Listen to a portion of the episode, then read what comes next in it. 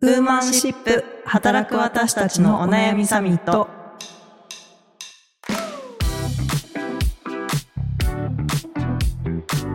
皆さんこんにちは。ニュースピックス 4E の中道香織です。同じくニュースピックス 4W の佐藤由美です。はい、この番組はニュースピックス 4E がお届けする次世代を担う女性がリーダーとしての一歩を踏み出せるように女性に関する主要ニュースやリアルなお悩みについて語り合う番組です。今回は待望のゲストをお呼びしたいと思います。やったー。ニュースピックスプロピッカーの青木壮さんをお迎えしております。よろしくお願いします。よろしくお願いしおます。願いしまわーす。嬉しい。中道氏待望の。待望のあの勝手に隠れファンいや、ありパ。ターンのやつでございます。はい。まず、ちょっと、あの、リスナーの皆さんに簡単に青木さんのご紹介をさせていただきたいと思います。慶応義塾大学総合政策学部を卒業後、株式会社リクルート、外資系保険会社を経て、2018年ベンチャーの経営支援を行う株式会社ラバブルを起業、株式会社サーパスで取締役に就任後、現在はラバブルで代表取締役社長を務めていらっしゃいます。プライベートはお子さんお二人、お嬢さんですね。おはい二人の、はい、を育てていらっしゃるシングルマザーということで、仕事も家庭も大忙し。い、や、そう。私、本当にあの、絶対大忙しなんだから。あの、完全にそう、あの、コンテンツを見て、あの、青木さんを知ったパターンで、なんかこう、プライベートのところを見て、あって、すごい衝撃を受けたのですが、はい。今回はそんな青木さんがですね、あの、ニュースピックスのトピックス機能の方で、寄稿というか発信されていた記事の、女性管理職は本当に増やせるのか、平等な価値の裏に見えた真実という、えっと、こちらの一本をちょっとテーマにお話、はい、していきたいと思います。簡単にちょっとあの記事の概要もご紹介させてください。社外女性役員登用による社内女性へのジェンダーバイアスや平等に評価しているという言葉の前提にある24時間365日休みなしといった働き方について何が女性管理職の増加を妨げているのかを明らかにする。えということであのデータを用いてあの解説をされているあのめちゃめちゃ読み応えのある記事ありがとうございます。はい、なります。ユミさん、ちなみにこのニュースピックスのトピックス、うんうん。青木さんがね、寄稿してくださってはいるトピックスの機能ってな、何なんですか？ありがとうございます。あのニュースピックスってこれまで、こう、あの、いろいろな媒体さん、朝日新聞さんとか、時事通信さん、共同通信さんとか、いろんな媒体さんのニュースをこうピックするとか、ニュースピックスのあのオリジナルの記事を配信するみたいな、ある種メディアが配信したものをこうキュレーションするというサービスだったんですけれども、はい。個人の方でもご寄稿いただいて、そこに対して、あの、しっかりこうコメントもつけてですね、コミュニティ化していけるというようなサービスで、普段のニュースピックスのあのコメント欄だと、返信機能ってないんですけども、はい、トピックスだと、そのコメントに対しても、そのトピックスのこの書いてくださっているオーナーさんがお返信ができたりっていう形で、よりこうコミュニケーションが活発になるような機能でございます。なるほど。こはい。こで青木さんがね、あの、やられてるトピックスが結構、あの、強めのタイトル。ご紹介いただいていいですか青木さん。はい。トピックスタイトル。えっ、と、脱男女二元論で考える令和のダイバーシティというトピックスを、えー書かせていただいております。はい。ぜひねいい、フォローしていただけるとはい嬉しいんですけど。いやー、そもそも、なんでこのはい令和のダイバーシティっていうところで、こう、あの、テーマを設けて、あの、気候連載をしたいというふうに思ってくださったんですかね。そうですね。やっぱり、特にこの令和に入ってから、ダイバーシティというテーマが新しい次元に、まあダイバーシティというか男女、まあ、女性活躍が新しいこう時代に入ったなというふうに思っていて、うん。まあ、そこにはいくつか理由があるんですけど、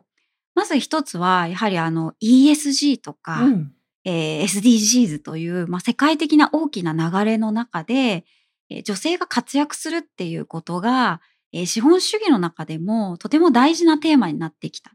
でなぜなら組織の中にダイバーシティがあるということが、えイノベーションを組織に起こして経済的な価値を引き上げていくっていうことが一つ見えてきたっていうところで、まあ、これまで単なる男女の違いとかジェンダーって言われてたものが、いよいよこの経済的な価値っていうものと紐づいて、本当の意味でダイバーシティを進めていくことが、その企業の価値を上げていくために非常に大事なフェーズになっているというところで、や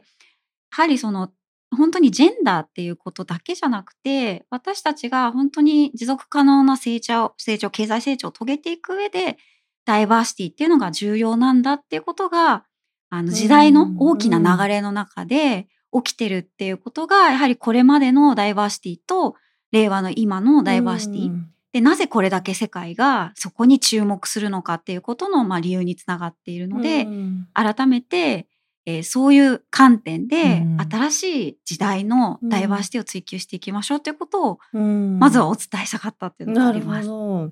青木さんのこう起業されているラバブルって、こう、はい、経営支援、その経営者の方々のコンサルティングをされる、あの仕事だと思うんですけれども、はい、クライアントの企業の方々の経営者の方々も、はい、なんかそういうふうな意識って変わってきてたりしますか？もしくはなんかまだまだ変わってないから私がそこも切り込んでいくんだみたいな。はい、な肌感で言うとどんな感じですかね？そうですね。半々かなという。半々か。はい。感じですかね。半々か。でもこれもまさに私が今回このテーマを取り上げたかった一因でもあるんですけど、まあ、ある意味皆さん頭では理解してるんですよね。うんうん、まあ、これだけ言われていて、はい、で、プライム市場では女性の役員を3割に上げるっていうことが、まあ一応努力目標ということで掲げられていて、はい、えー、市場的にも海外投資家からそういう会社じゃないと投資しないみたいなこともあって、企業の規模によらず、それを進めていくことが大事なんだってことは頭では分かっているけれども、でも実際にじゃあ自分の会社蓋を開けてみたときに、じゃあどうやって女性そもそも女性の社員どうやって増やすのかだったり、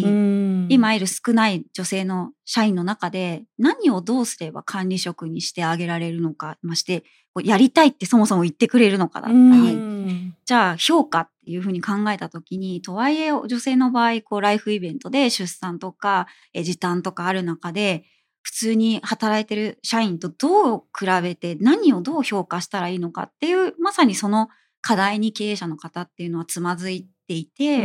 そこに対してやっぱり答えがない限りは、どんなに頭で大和紙が大事だって言われても、こう歩みをステップを作っていけない、まさにそれに直面しているのが今の日本企業であり、まあ、経営者の皆さんだからこそ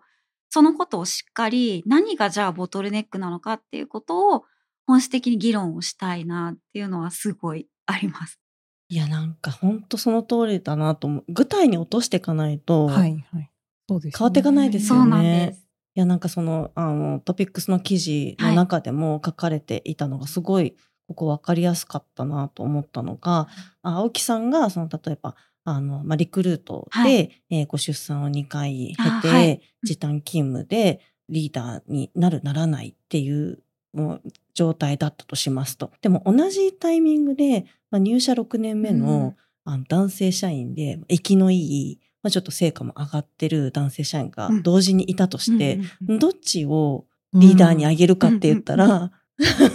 て言ったら、さっき言った24時間365日、こう戦える。まあその方がね。人の方を優先するっていう評価軸なんじゃないかとか、難しい。悩ましいですね。ですよね。かなり悩ましいなと思います。とかっていうことが、なんかやっぱりその、働ける時間っていうことで評価の軸が決まっちゃうと、うそれって本当に正しい評価軸なんでしたっけ？みたいな、そもそもじゃあ評価軸自体を変えた方がいいんじゃないですか？みたいな、なんか具体でシミュレーションをするってすごい大事だなって記事拝読して思ったんですよね。はい、ありがとうございます。本当にあのまさにあのそうで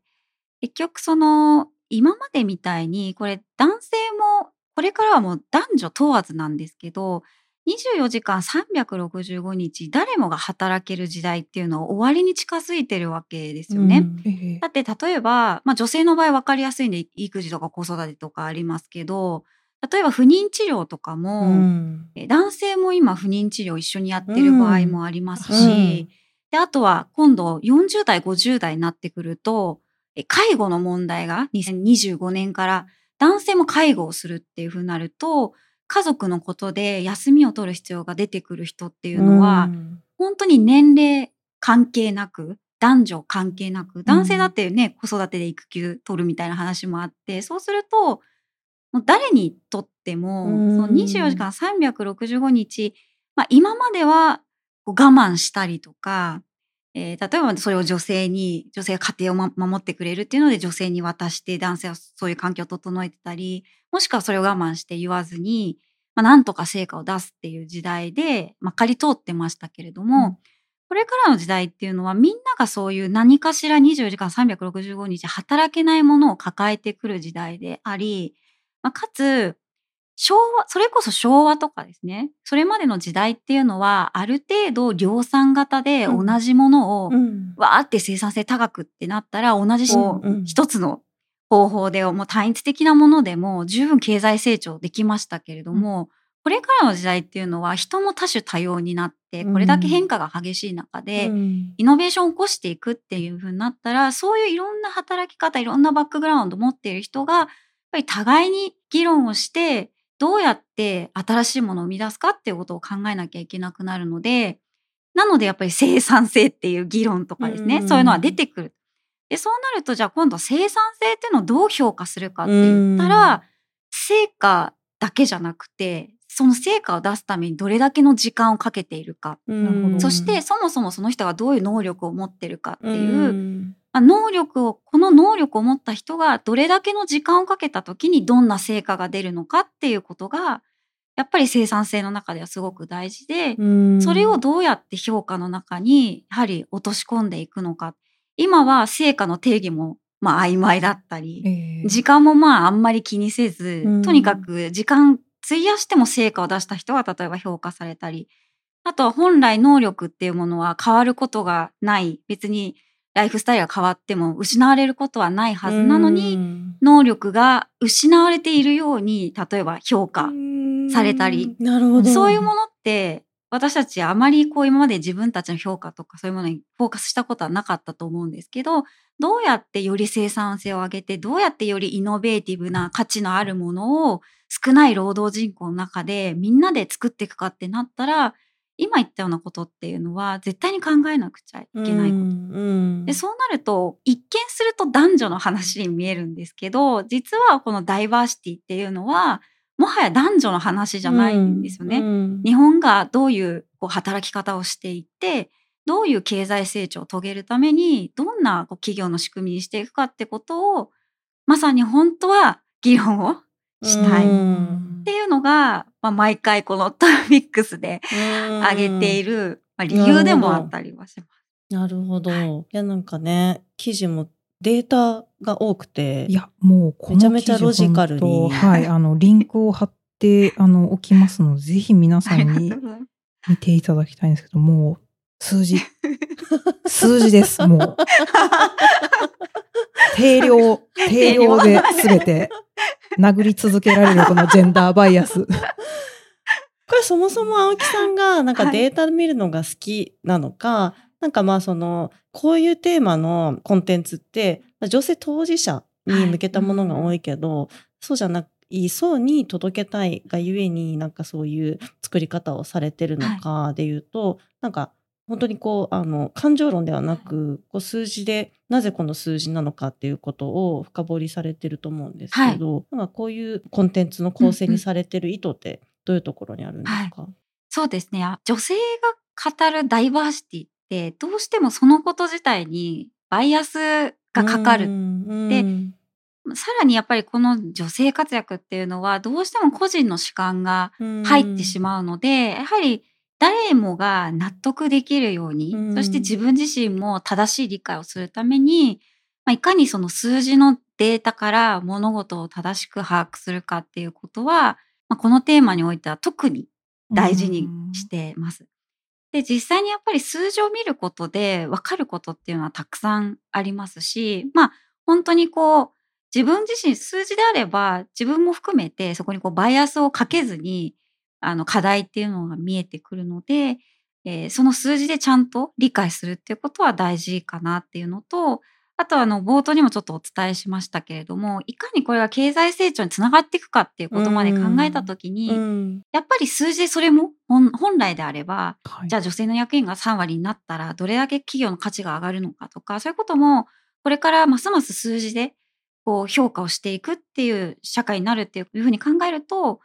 あのこのテーマこそうん。ちゃんと、うんあのうん。ロジカルにというかあの、まあ、事実を吸い上げて、うん冷静にみんなで議論したいなっていうのはあります。なるほど。こういう感情とかもこう、もろもろ乗ってきちゃうテーマだからこそ、やっぱりファクトが大事だという。い、やーでもこのね、あの、記事の中の見出しとかもやっぱり社内女性役員登用に11.9倍のジェンダーバイアスとか、やっぱりこう、バイアスかかってるなとか、うんなんかこうよく女性の役員比率うがんあの低いなうんみたいなこととか言いますけど、やっぱりこれだけのそのバイアスがこう数字になってみると、なんかすごく思ってる以上のやっぱりギャッすね。プとかをそう改めてフラットにはい。認識できるなっていうのははい私もすごくあのこの記事を読みながら感じておりました。こういうふうになんかこう数字でうん見よう、こういうところにこう着目して発信をしていこうとなったこう原体験みたいなのってあるんですか？今までちょっとお話しされてたところってはい結構やっぱり世の中的な動きとして、はい。あなるほどなっていう確かにあの経済にジェンダーの話とかダイバーシティが結びついてきたみたいな世の中の潮流としては認識しているんですけど、青木さんがここまでのものを私こうやっぱり書いてるモチベーションが超気になって、そうですよね。やはり一つは、あの、自分自身の、あの、経験としてずっと残ってるものっていうのがあって、一番最初新卒に入った会社に、まあ、9年間いたんですけど、はい。まあ26の時に一人目長女を産んでいたので、で、その後、立て続けに次女も出産していたので、9年いても結局、フルで働いてたのって6年ぐらいで、うん。で、間時短も含めて入れると、まあ本当に同じように9年間何もなく働いた人に比べると、だいぶ働いてる時間が短い。うん。やっぱりその中で子育てと仕事の両立とか、自分自身のキャリアがまあ評価されづらいこととか、すごくそこにあの葛藤した記憶があって、うん。で、私自身は、まあ、その後に結局あのプライベートで離婚を することになって、うんまあ、私以外働く人がいないので、うん子育てというより稼ぐっていうことが、まあ、プライオリティのファーストになって、なるほど。ある意味そこから子供を育てながら仕事をすることに対して後ろめたさはなくなったっていうのがあったんですね。なぜなら私しか稼ぐ人いないのに、うん子供とのもちろん時間も大事ですけど、まずは食べさせることでしょってなった時に、うんなるほど。ある意味私は自由にキャリアをそういう意味では選べるようになったわけじゃないんでしょうけど、なんかそこに後ろめたさなくなったんですよね。それまではあったんですか？ありました、ありました。やっぱり、まあ、パートナーもいて、パートナーだってものすごい仕事をしていて、まあ収入にすごく困るわけではない状況の中で、私もキャリアってなったら、やっぱり子供との時間を犠牲にするのは自分、まあ犠牲っていうのもあれなんですけど、犠牲にしてるなとか、こう毎日時短の中でメンバーとして働いていて、さして成果も出せていないような感覚の中で、うんまあ、これだけなんかアクセク働いて、何のためにこう自分は働いてるんだろうって、一番その時が悩みましたし、一番こう、もやもやして、辛い時期だったんですね。で、その状況多分今も変わってないんですよね。私が、まあ当時、だから26もう10年以上前ですけど、じゃあ今の女性たちはもっと楽しく働いてるかって言ったら今だって変わらないんですよ。みんな同じですよ。私10年前と。もちろん男性が子育てに参画はするようになったけれども、ええほとんどの女性は当時の私と変わらず、私は何のために働いてるのかな？こ子供に対しても中途半端で、仕事も中途半端で成果も出せなくてって悩んでて、えー、泣いていいですか？泣いちゃいますよね。いや、本当に。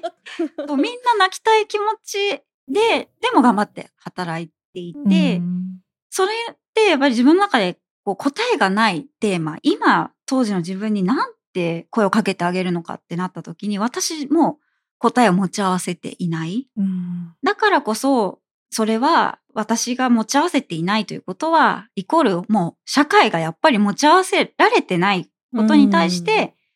議論するしか方法がないし、ここに対してやっぱりちゃんと明るみに出して、うんまずは理解をしてもらう。うん。で、そこにやっぱり一番いい追い風っていうのは、単にその女性が大変なんですっていうことじゃなくて、うんそれがやっぱり企業にとっても今は必須なんです。なぜなら、ダイバーシティ、イノベーションっていうことを考えたときに、もうわずかな労働人口の中でどうやるかっていうことは本当にどの会社も大事になってきたときに、ようやくこの課題が女性の単なる大変だっていうことじゃなくて、社会的に解決しなければならない課題になったからこそ、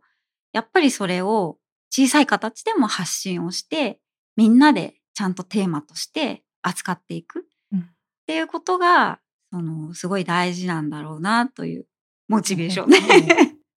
記事にしてます。いやーそうですよね。まあでもそういう意味だとまあなんかこう単純に一女性としてはい。なんかこうその不平等がっていうところの、まあもちろんそこのあのジェンダー平等っていうのも権利として大事だっていうところもまあありつつも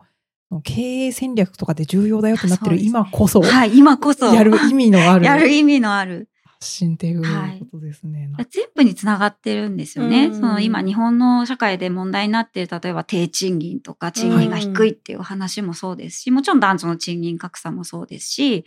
えーアメリカとかに比べて企業価値とか生産性が低いって言われてるっていうこと全部に紐づいてくる。うん。ある意味その課題の中の一つがこのテーマであるっていうふうに思うからこそ、まあ、そこを解決していくために、この気流に乗っていきたいなっていう思いはすごくあります。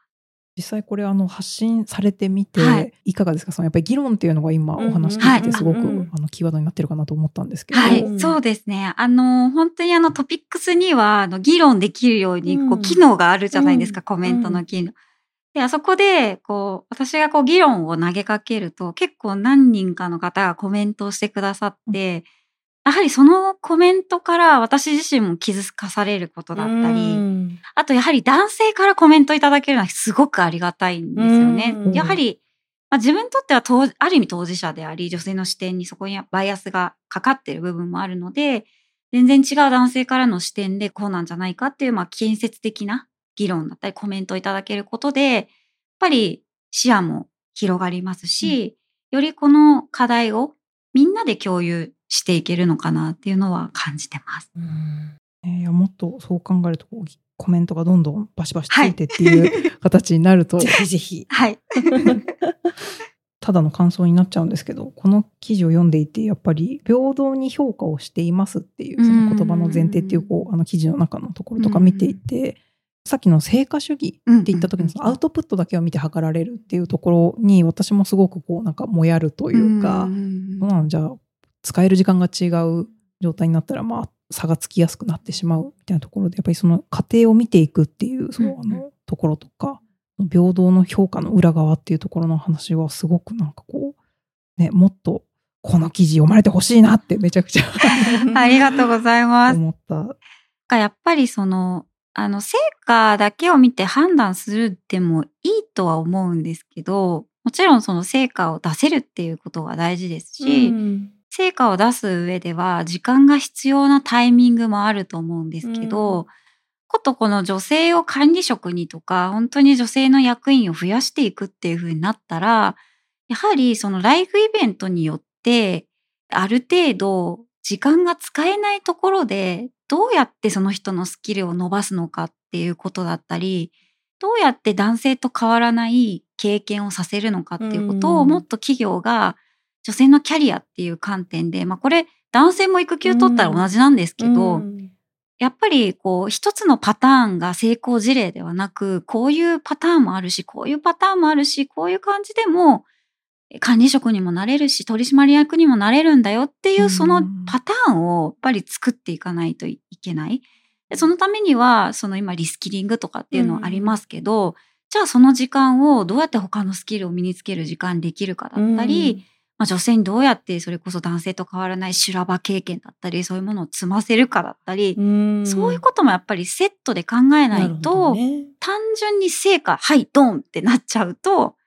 あそこが、なかなかじゃあどこでそれを挽回するんですか？この時間のロスをっていうふうになってしまうので、やっぱりそこにいかに目を向けるかが大事かなと。もうこれはあれですね。多分そこで苦しい思いとかをされてきている からこそで、うん私はもう確信しているのですが、青木さんはきっとここの生産性爆上げ的なところの ハックもめっちゃ持ってると。持ってると思う。かつね、今ね、修羅場って言ったけど、修羅場も多分すごいくぐってきてるんだと思うんですよ。ちょっとそんな予感をバシバシ感じながらそこを ちょっとそこの生産性の話とか、ちょっと来週、ちょっとぜひはい、はい深掘り具体的に伺いたいですね。思います。はい。あれですよね、あの、9月から、えっ、と、前任のあの会社の取締役の方は一旦、えっ、と、退任をされて、はい。ご自身のあのラバブル会社の方に専念されてると思うんですけど、なんか今後どういう企業さんとなんかどういうことやっていきたいとかはい。なんかありますか、そうですね。あの、ラバブルはもともとあの、私が経営企画が長かったっていうこともあって、企業のその経営企画的な役割として経営を支援するっていうために、あの、設立をした会社なんですけど、まあ、あの、前職もこう経験する中で、やはりこの女性活躍っていうテーマをどうやって企業にもっとこう、より具体的にうん。本当に施策としてそれこそ評価制度だったり何かこう休暇の取り方だったり制度としてどういうふうに定着をしていけばうん。本当にそのお会社さんの女性活躍が進むのかっていうところはあのコンサルテーションというよりも、まあ、一緒にうん。企業さんと考えて一緒にこううん施策を作っていきたいなっていうのはすごくありますのでもしあのそういうご要望があられればもういつでもあのご連絡いただきたいですしあの何かこう女性向けの研修とかこうワーキングマザーの働き方とかそういうところでこう私がお話しすることで女性の社員の皆さんを何か勇気づけられることがあればもちろんそこも役に立てればと思うので、ぜひそのあたりはですねざっくばらんにご相談いただければ嬉しいです。わかりました。ちょっとこちらを、はい、お聞きの皆さんはぜひお問い合わせをお悩願んでるいします。経営者さん多そね、いやー、うんはい絶対いっぱいいますよう。うね。ん。はい、青木さん本日はありがとうございました。はいありがとうございます来週もお願いします。はいお願いします。はい、この番組ウーマンシップでは女性に関する主要ニュースやリアルなお悩みについて時には青木さんのようなゲストをお呼びしながら語り合っていきます。今回、えーお話しした、えー仕事とプライベートの例えば両立のお話だったりとかあの共感いただけたらぜひあのお便りだったりあとあの旧ツイッターになってしまいましたが、X の方で「ハッシュタグウーマンシップ」で感想をお寄せいただけたらと思います。あの概要にホームランあのありますのでぜひそちらから送ってください。えーそれとレビューもぜひぜひお願いします。Spotify は5段階の星評価、えー Apple Podcast が星と、あと、えーメッセージのレビューの文章も書いていただけます。えー皆さんのぜひちょっとあの感想とかが今後の、えー番組の内容とかにも関わってくるかなと思いますので、ぜひ、えーそちらも書いていただけると、あと我々の励みにもなりますので嬉しいです。それではまた来週ありがとうございましたあり。がとうございました。